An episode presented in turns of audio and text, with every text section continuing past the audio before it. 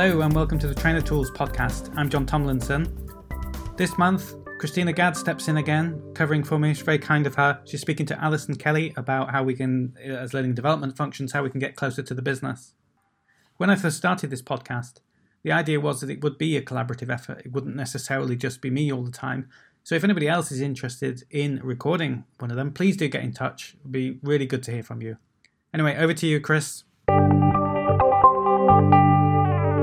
Mm-hmm. So, hello, my name's Christina Gadd, and I'm thrilled to be here again, standing in for John Tomlinson on the Trainer Tools podcast. I'm also excited to have my special guest on here today, who again has nothing to do with training or even learning and development. And I hope that anyone who's listening who is in L&D will find this an invaluable insight on how we can get closer to the business. If that seems tricky to you, then I'm hoping you'll learn something new today. So, without further ado, I'd like to introduce Alison Kelly from Hitachi Capital. So, hello, Alison, and how are you?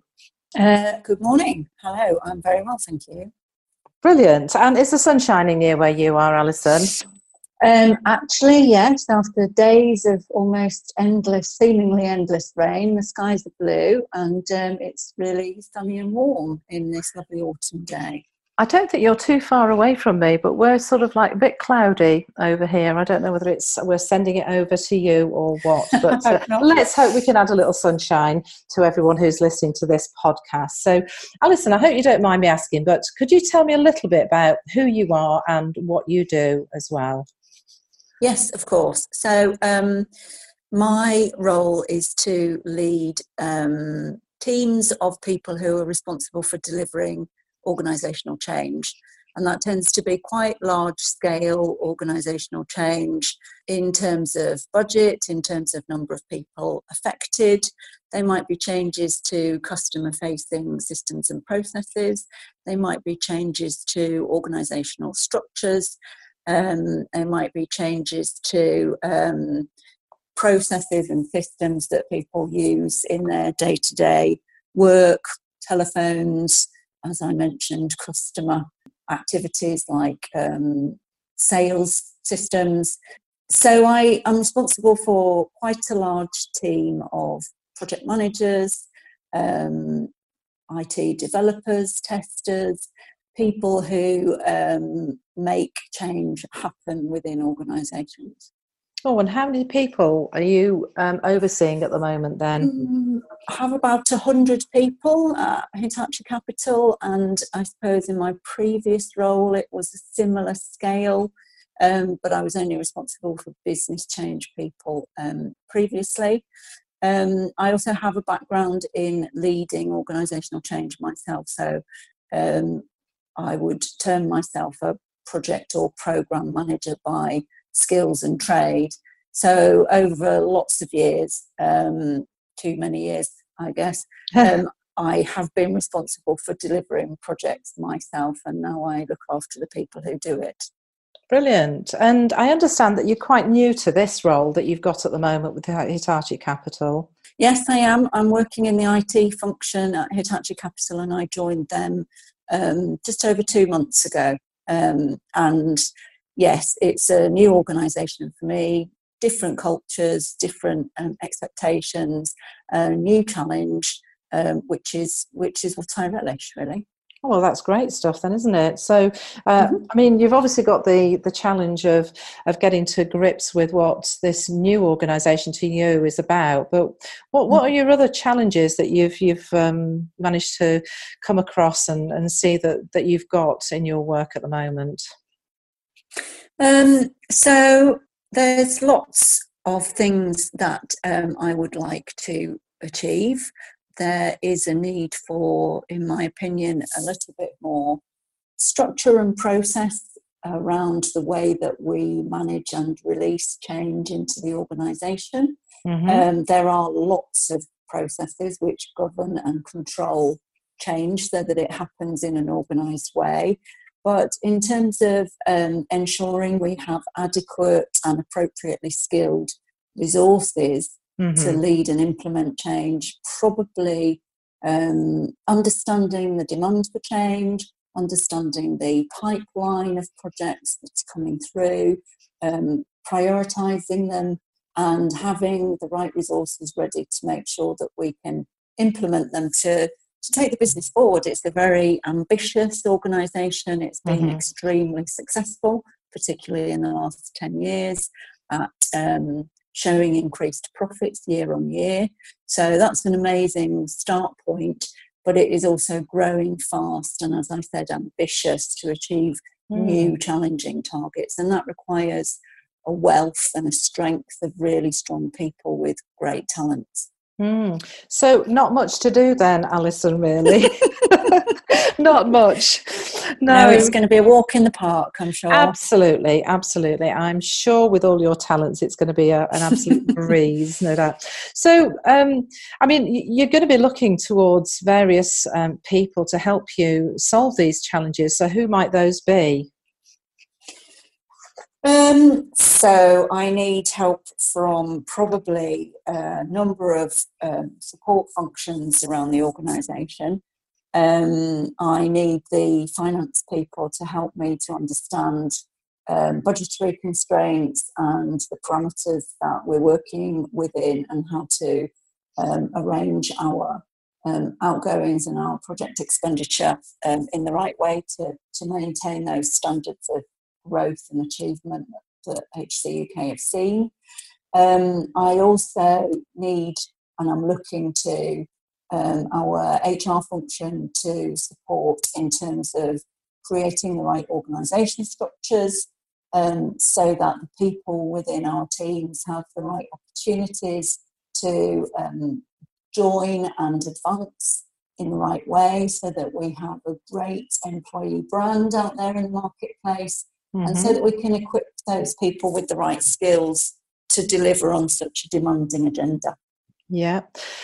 It sounds like you know a, a, big part of what you're going to be doing is sort of chatting to people and finding out what what people do as well, sort of engaging stakeholders. Is that is that fair?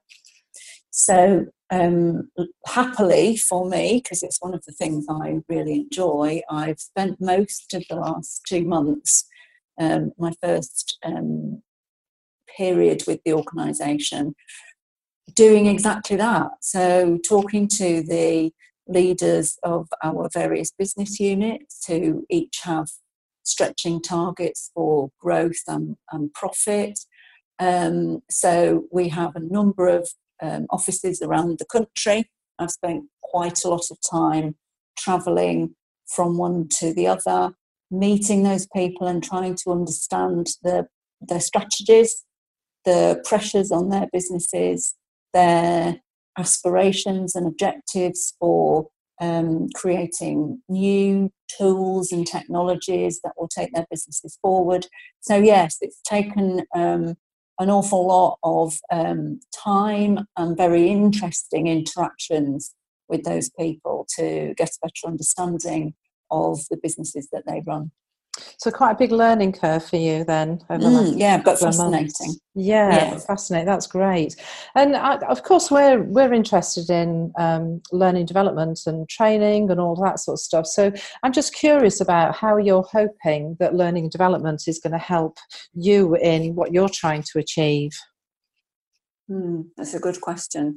Um, I would like to think that we will have a fairly structured approach to understanding the needs and requirements of my team.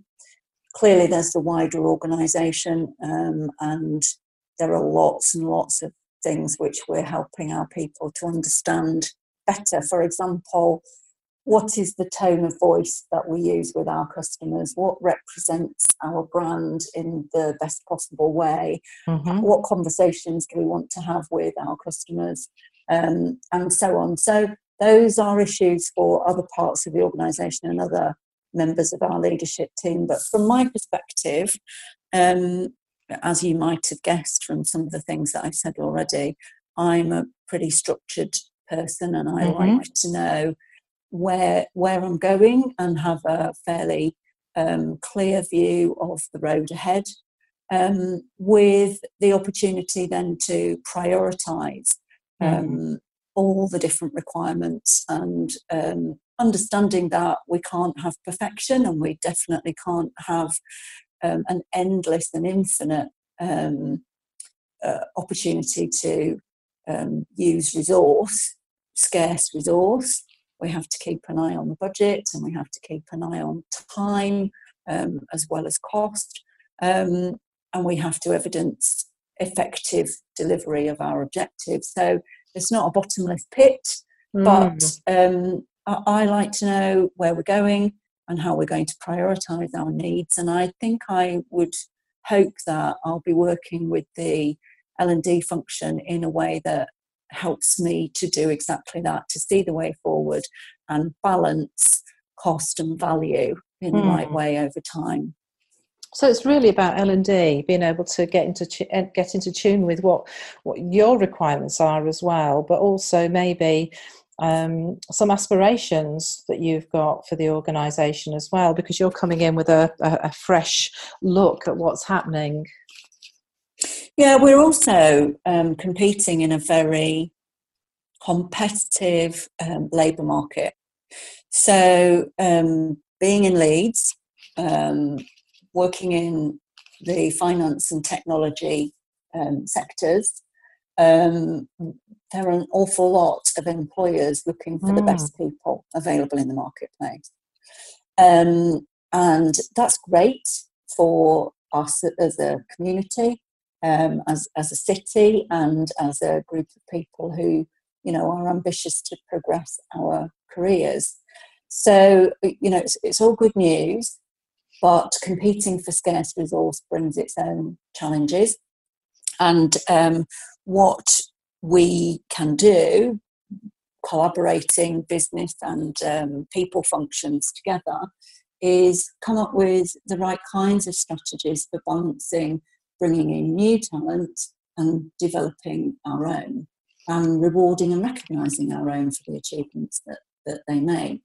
So yeah, it's a it's a real rich tapestry of all sorts of techniques and um, approaches that we might want to use um, to make sure that we balance our resources and, and get a really good, high quality, high performing team of people.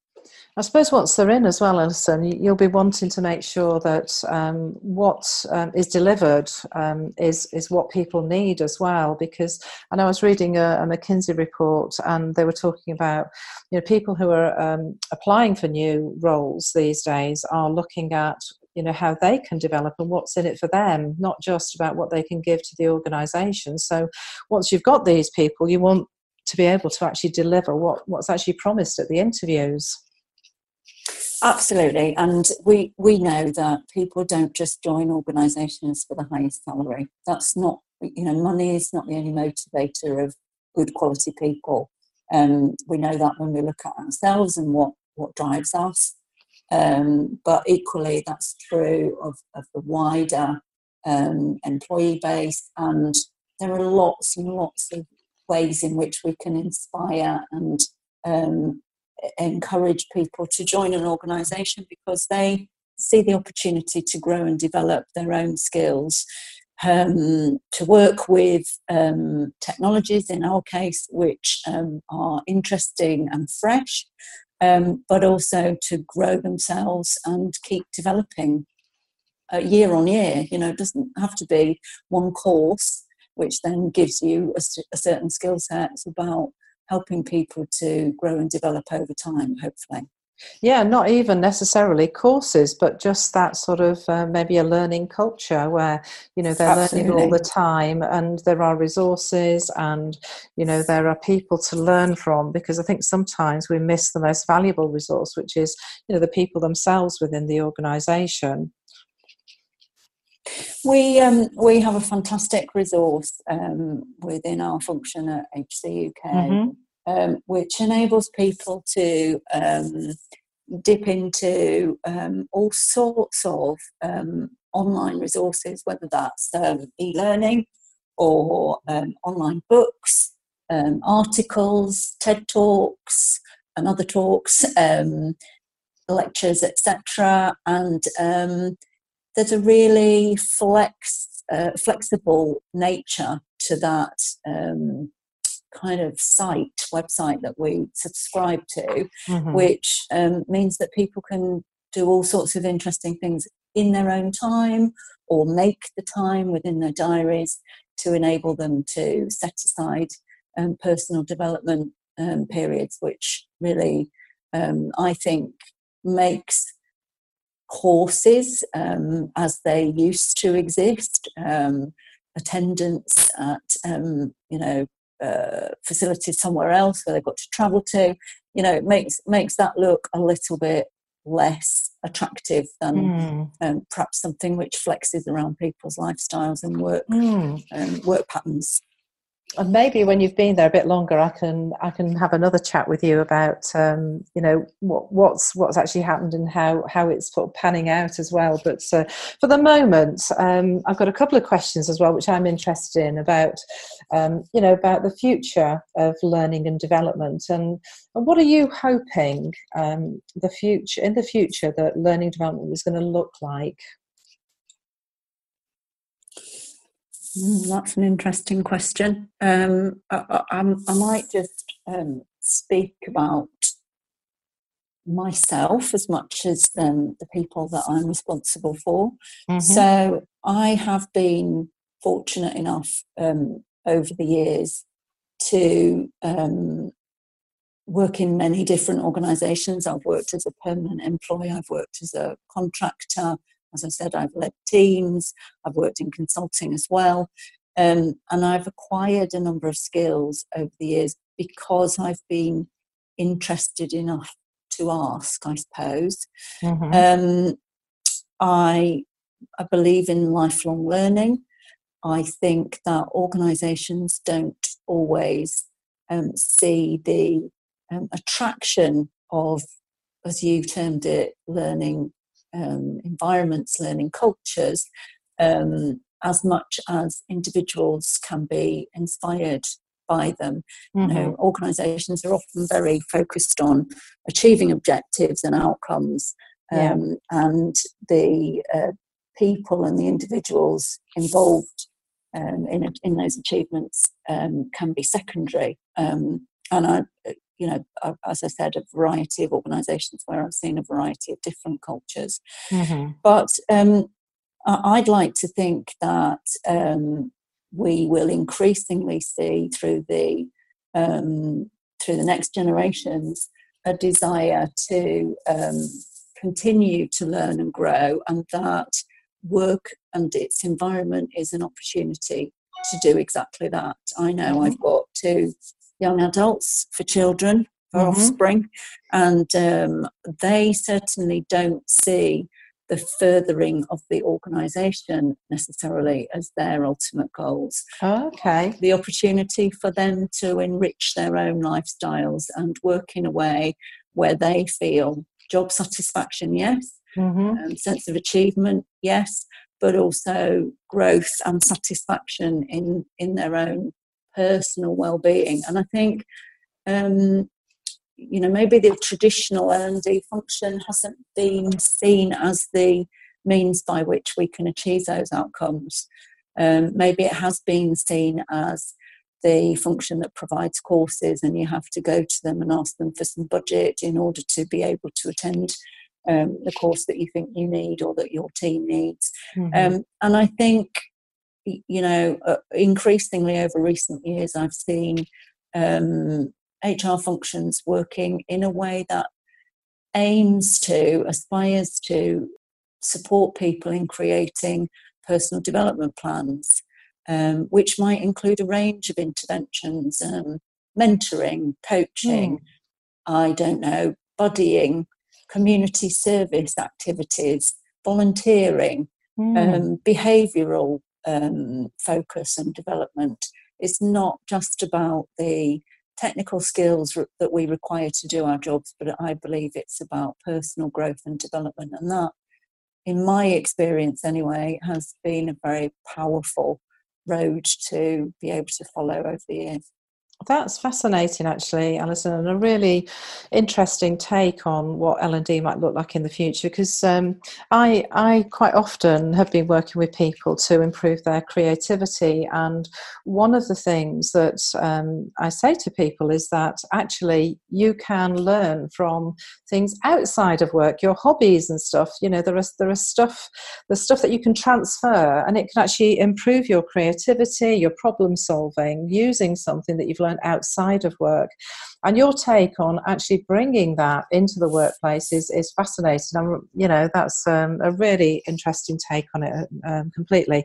there's something that you said at the beginning as well which you wanted people to be interested um, enough to ask as well. That's L and D, you know. Mm-hmm. Um, and again, I, I, I, think curiosity is such a key thing because um, L and D aren't necessarily people from the business. Sometimes they are, sometimes they're not. And so, um, if you're curious, you'll find out so much more than if you just assume you know what's happening as well. So, two great insights there, um, Alison. Thank you so much for those. And I'm just going to mm-hmm. ask you one final question. That's um, if there was just one thing that you wish L and D would do, what would that be? Um, be curious, I suppose, to use your word it would be to learn more about the business that they are part of or the businesses in the case of you know people who freelance in this field might not be an in-house L&D function but I, I do I do understand that it's difficult to target learning interventions to to the needs of the uh, the people in the teams that you are trying to please so I suppose the best way to understand better the motivations and the aspirations um, is to talk to people, find out more, and maybe try not to pigeonhole people mm. too much, to be very open minded about people's interests and areas of, of growth. Fantastic.